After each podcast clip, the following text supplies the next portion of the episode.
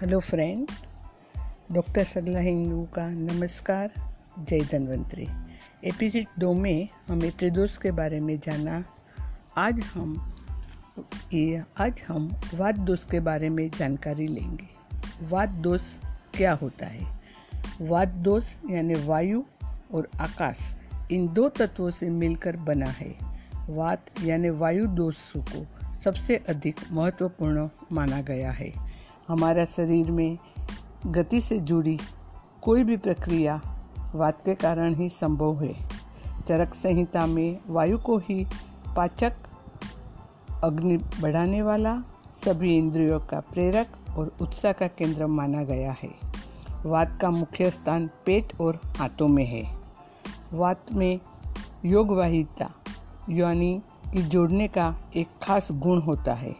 यही बात अन्य दोषों के साथ मिलकर अनेक गुणों को भी धारण कर लेता है। जैसे कि जब यह पित्त दोष के साथ मिलता है तो इसमें दा गर्मी वाले गुण आ जाता है। और जब कफ के साथ मिलता है तो इसमें शीतलता और गीलेपन जैसे गुण आ जाता है। अब हम वात के प्रकार के बारे में जानेंगे। वात के कुल पाँच भागों में बांटा गया है। प्राण, उदान, समान, व्यान और अपान वायु। आयुर्वेद के अनुसार वात के प्रकोप से होने वाले रोगों की संख्या 80 है, यानी 80 टाइप्स ऑफ़ वात के रोग है। वात के गुण, रूखापन, शीतलता, लघु, सूक्ष्म, चंचलता, चिपचिपाटे से रहित और खुरदुरापन से सभी वात के गुण है। जब वात संतुलित अवस्था में रहता है तो हम इसमें गुणों को महसूस नहीं कर सकते हैं। परंतु जब वात बढ़ जाता है, या तो असंतुलित होते हैं तो वो अपना गुणों के लक्षण नज़र आने लगते हैं।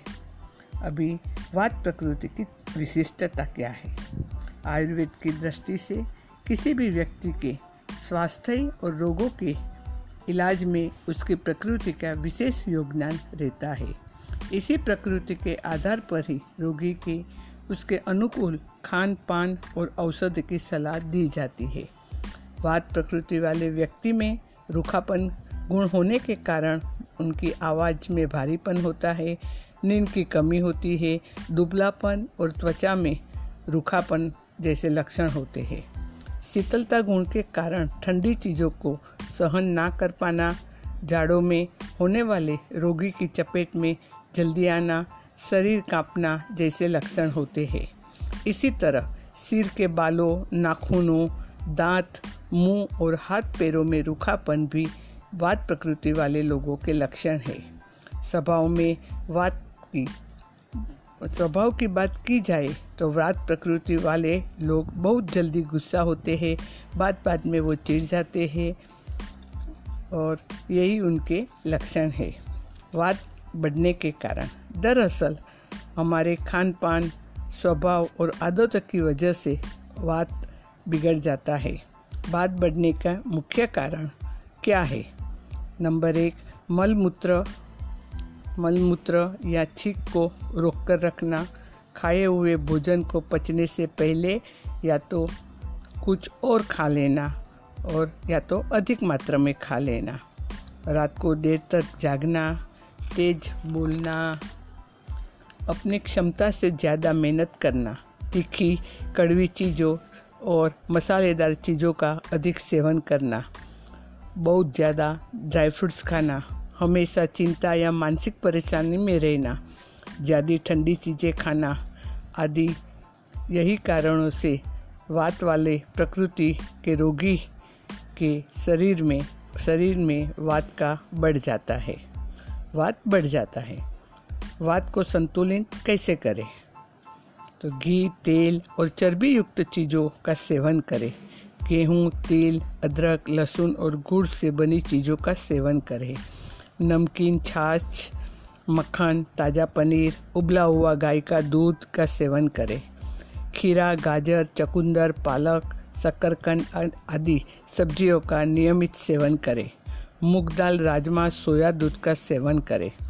वात प्रकृति वाले लोगों को क्या नहीं खाना चाहिए? नंबर एक, साबुत अनाज जैसे कि बाजरा, जौ, मक्का, ब्राउन राइस आदि के सेवन का परहेज करना चाहिए। जाड़े के दिनों में ठंड पेय यानी कि कोल्ड ड्रिंक्स जैसे कि कोल्ड कॉफ़ी है ब्लैक टी है, और फलों का जूस नहीं पिए। नाशपति कच्चे केले आदि का सेवन ना करें। जीवन शैली में बदलाव। नंबर एक एक निश्चित दिनचर्या बनाए और उसका पालन करें।